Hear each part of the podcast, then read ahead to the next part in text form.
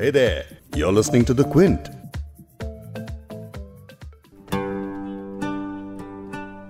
ये हम लोग माता मंदिर के पास थे वहाँ पे उन्होंने गोला छोड़ा वो आके सीधा मेरे पैर के पास पटा कैंपस के अंदर गैस के गोले फेंके गए? घुटने में फ्रैक्चर आ गया है।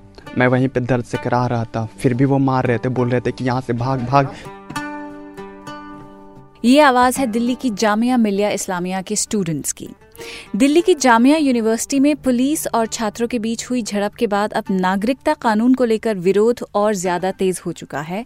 जामिया के समर्थन में AMU Jadavpur university IIT Mumbai समेत कई संस्थानों के छात्र उतर आए हैं। 15 दिसंबर की रात जामिया यूनिवर्सिटी किसी छावनी की तरह दिखा। छात्रों और यूनिवर्सिटी का आरोप है कि पुलिस ने कैंपस में घुसकर छात्रों को और कर्मचारियों को पीटा है। और आज के बिग स्टोरी पॉडकास्ट में आपको बताएँगे इसी प्रदर्शन और पुलिस कार्रवाई के बारे में हर बात। और साथ ही इस पर हो रही राजनीति की भी बात करेंगे। मैं हूँ फबीहा सैयद। दिल्ली के जामिया के इलाके में कल, यानी 15 दिसंबर की रात को जो मंजर था, वो कोई भी शहर का नागरिक, कोई भी शहरी नहीं देखना चाहता है। पुलिस ने जामिया मिलिया यूनिवर्सिटी कैंपस में सिटीजनशिप बिल का विरोध कर रहे छात्रों पर लाठियाँ बरसाई। उन पर आँसू गैस के गोले दागे। छात्रों ने आरोप लगाया है कि पुलिस ने लाइब्रेरी में घुसकर मारपीट की है। फायरिंग के आरोप पर पुलिस का कहना है कि दिल्ली पुलिस ने गोलियाँ नहीं चलाई। पूरा बवाल शाम साढ़े सात बजे शुरू हुआ और लगभग पूरी रात हंगामा चलता रहा। ऐसे में इस पॉडकास्ट पॉडकास्ट में आप सुनेंगे कि कल रात यूनिवर्सिटी में क्या आलम था। देखिए जब पुलिस ने यहाँ पर बुरे तरीके से लाठीचार्ज किया तो बच्चे भाग के जहाँ जिसको पना मिली गया। और द क्विंट की अस्मिता नंदी ने जब यूनिवर्सिटी में जाकर बात की तो लोगों ने उन्हें क्या बताया? कम से कम दोपहर से ऐसा हो रहा है और जब से पुलिस वालों ने हमला किया है ना तो बहुत टाइम हो गया है कई घंटे हो चुके हैं तो बीच बीच में कुछ लोग आकर पेरेंट्स वगैरह उनको निकाल के ले भी गए हैं कुछ एंबुलेंस वगैरह आकर उनको हॉस्टल तक लेकर गई हैं। साथ ही सुनेंगे जामिया के वाइस चांसलर नजमा अख्तर को लाठी मारी है और चीज़ें तोड़ी हैं। डराने के लिए भी तोड़ा होगा। बट हर चीज़ टूट चुकी है वहाँ की। आपको डीसीपी चिन्मय बिस्वाल की भी बात सुनाएँगे जो कह रहे हैं कि पुलिस ने छात्रों पर कोई फायरिंग नहीं की। There was absolutely no firing by police as rumors, rumors are being mongered. और साथ ही सुनाएँगे योगेंद्र यादव की क्विंट से खास बातचीत जो कह रहे हैं कि विरोध जब भी हो वो हमेशा संविधान के दायरे में ही होना चाहिए।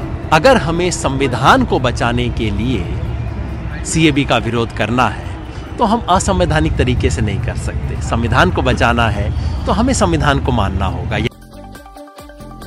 जामिया मिलिया यूनिवर्सिटी में छात्रों के प्रदर्शन और पुलिस की कार्रवाई के बाद देश के कई इंस्टीट्यूट यूनिवर्सिटी छात्रों के समर्थन में उतर आए हैं।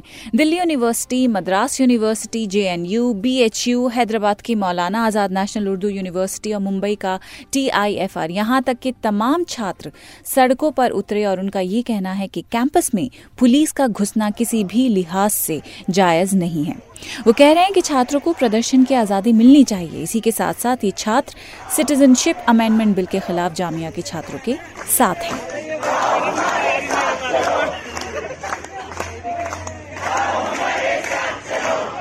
द क्विंट के चेन्नई बैंगलोर मुंबई कॉरेस्पॉन्डेंट्स इन तमाम प्रोटेस्ट की खबरें लगातार भेज रहे हैं। ये सब आप द क्विंट और क्विंट हिंदी की वेबसाइट पर फॉलो कर सकते हैं। अब आपको बताते हैं कि जामिया में जब पुलिस की कार्रवाई खत्म हुई तो कैंपस के अंदर क्या माहौल था।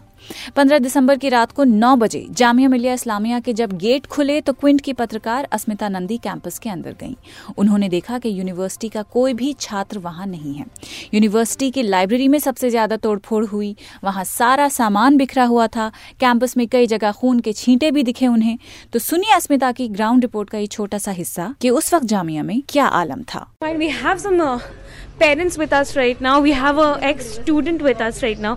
Hi. Uh, what is your name, ma'am? Anju. आप यहाँ के स्टूडेंट हैं?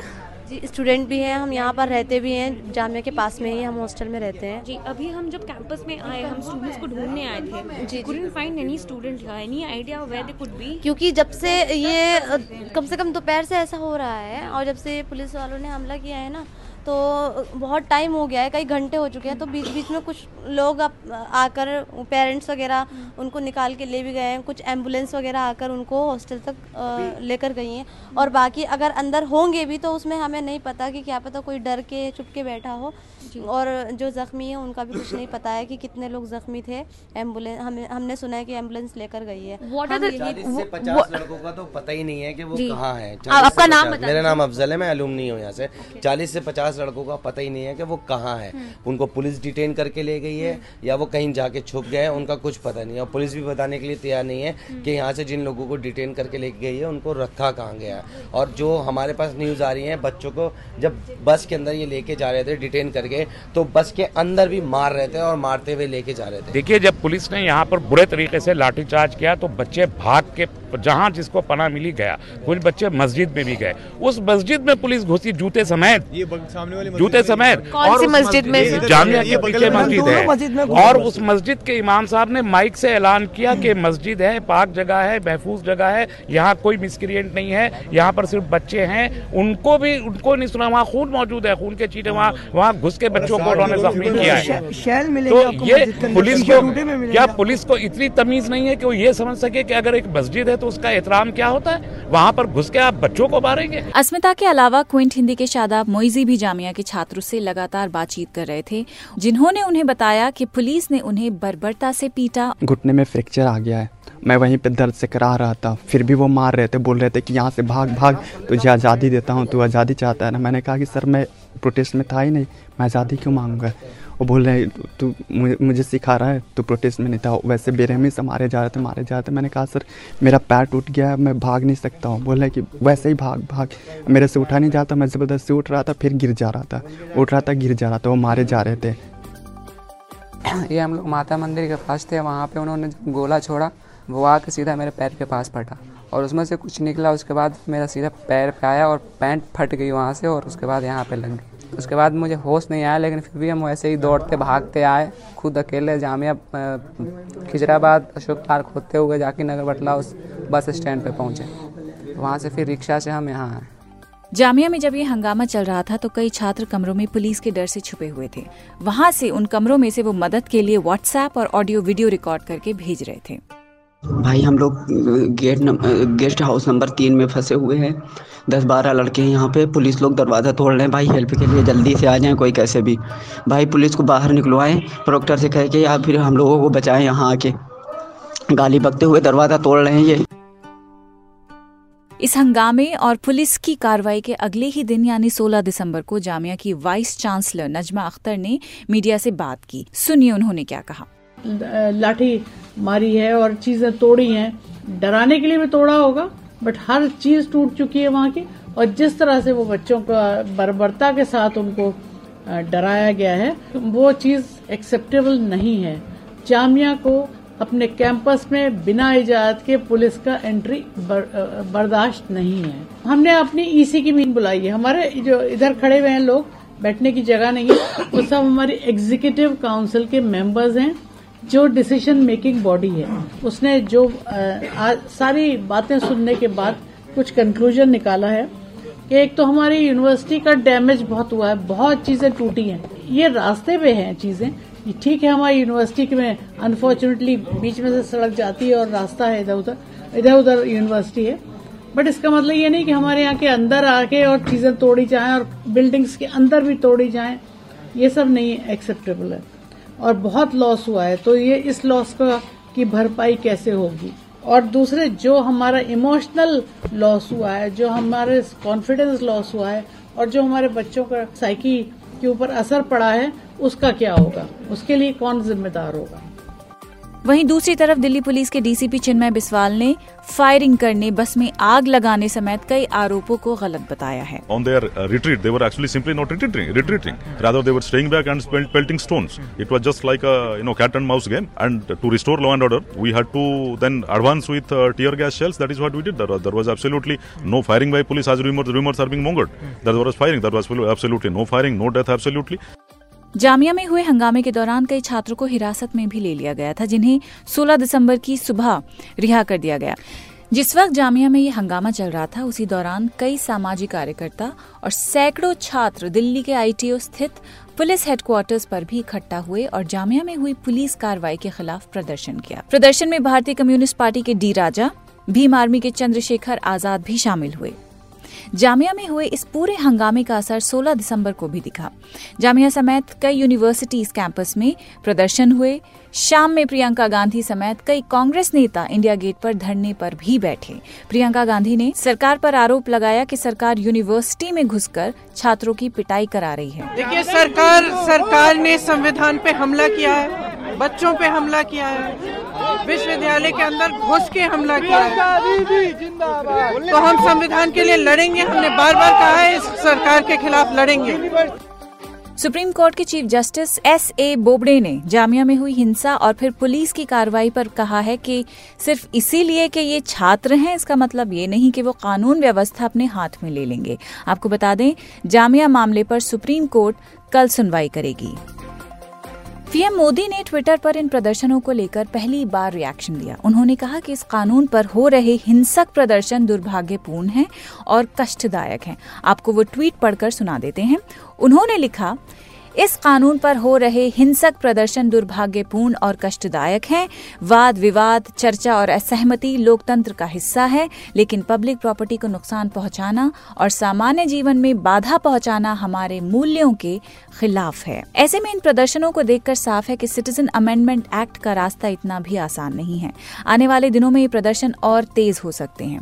पश्चिम बंगाल समेत कुछ राज्य भी इस एक्ट के खिलाफ दिख रहे हैं। द क्विंट से खास बातचीत में स्वराज अभियान अभियान के फाउंडर योगेंद्र यादव ने बताया है कि जो आंदोलन चल रहे हैं, जिस तरह के प्रोटेस्ट चल रहे हैं, वो क्यों ज़रूरी हैं? सुनिए। मैंने स्टूडेंट को दो तीन बात कही। पहले तो मैंने उन्हें बधाई दी कि उन्होंने वो सवाल उठाया जो सिर्फ़ जामिया का नहीं है, सिर्फ़ दिल्ली का नहीं है, सिर्फ़ एक कम्युनिटी का नहीं है। देश का सवाल उठाया। हम भूल जाते हैं कि जामिया एक कम्युनिटी की इंस्टीट्यूशन नहीं है, अंग्रेज़ों की इंस्टीट्यूशन नहीं है, ये हमारी नेशनल मूवमेंट का हेरिटेज है। हमारी फ्रीडम स्ट्रगल से निकली हुई यूनिवर्सिटी है, जामिया। इसलिए मैंने बधाई दी, मैंने शर्मिंदगी भी ज़ाहिर की कि कल जो हुआ, वो बहुत गलत हुआ। अगर पुलिस का सारा वर्षन भी मान लें तो पुलिस को ये अधिकार तो नहीं है कि लाइब्रेरी में जाके हॉस्टल में जाके, मस्जिद में जाके बाथरूम्स तक जाके बच्चों को मारे, इसका तो कोई हक नहीं है। इसके लिए मैंने शर्मिंदगी ज़ाहिर की। मैंने उन्हें पूरे देश भर के युवाओं की तरफ़ से सपोर्ट और सॉलिडेरिटी ज़ाहिर की और मैंने सिर्फ़ एक अनुरोध किया कि अगर हमें संविधान को बचाने के लिए सीएबी का विरोध करना है तो हम असंवैधानिक तरीके से नहीं कर सकते। संविधान को बचाना है तो हमें संविधान को मानना होगा। यानी कि जो भी प्रोटेस्ट हो, कॉन्स्टिट्यूशन के हिसाब से हो, डेमोक्रेटिक तरीके से हो नॉन वायलेंट तरीके से हो, मैंने यही स्टूडेंट से रिक्वेस्ट किया। तीन तरह के प्रोटेस्ट हैं। एक प्रोटेस्ट हैं जो कि नॉर्थ ईस्ट में शुरू हुए हैं बहुत स्ट्रांग है और उनकी बात अपनी जगह वाजिब है। उनके साथ एक समझौता किया गया था जिसको तोड़ा जा रहा है। दूसरा प्रोटेस्ट है जो लार्जली मुस्लिम कम्युनिटी से आ रहा है। उनका विरोध भी जा, जायज़ है। उनको टारगेट किया जा रहा है डिस्क्रिमिनेट किया जा रहा है। लेकिन सिर्फ़ इस दो विरोध से पूरा देश नहीं खड़ा होगा। तीसरा विरोध भी चाहिए। उन लोगों का जिन्हें डायरेक्टली कोई नुकसान नहीं हो रहा और जो कहे कि नहीं, फिर भी मैं इसके खिलाफ पिछले दो दिन में ये तीसरी तरह का विद्रोह, विरोध अब खड़ा हो। चाहे वो जंतर मंतर पे हुआ, बाकी पूरे देश में जामिया और अलीगढ़ के साथ खड़ा हो रहा है। ये जो विरोध है, सैद्धांतिक विरोध, ये बहुत बड़ा है और मुझे लगता है ये विरोध अब इस सरकार को मजबूर करेगा या करना चाहिए। तो इसकी शुरुआत से ही पॉलिटिक्स है, आप बीजेपी क्यों ला रही है? क्योंकि उसको आसाम का चुनाव जीतना है, बंगाल का चुनाव जीतना है और इसलिए हिंदू वोट बैंक की पॉलिटिक्स दोनों जगह की जा रही है। तो इससे घटिया वोट बैंक की पॉलिटिक्स तो आपको कहीं मिलेगी नहीं। मुझे लगता है कि चुनाव जीतना पार्टियों का काम होता है, लेकिन चुनाव जीतने के लिए देश को डुबा देना किसी काम नहीं है। घर में आग लगा के कहना कि मेरी रोटी अच्छी सीख जाएगी, ये तो देशद्रोह का काम है। और आज बीजेपी ये काम कर रही है, इसलिए इसका विरोध करना बिल्कुल जायज़ है और मुझे यकीन है कि देश की जनता देर सवेर ये कहेगी, बताएगी कि ये हमें मंजूर नहीं है। आज का पॉडकास्ट यहीं पे खत्म करते हैं। जामिया में जो भी हो रहा है, वो सारी डेवलपमेंट्स आप तक हम पहुंचाते रहेंगे। उसके अलावा बिग स्टोरी पॉडकास्ट आप फॉलो कर सकते हैं। जियो सावन स्पॉटिफाई एप्पल और गूगल पॉडकास्ट पर भी। कल फिर मिलते हैं आपसे एक बिग स्टोरी के साथ।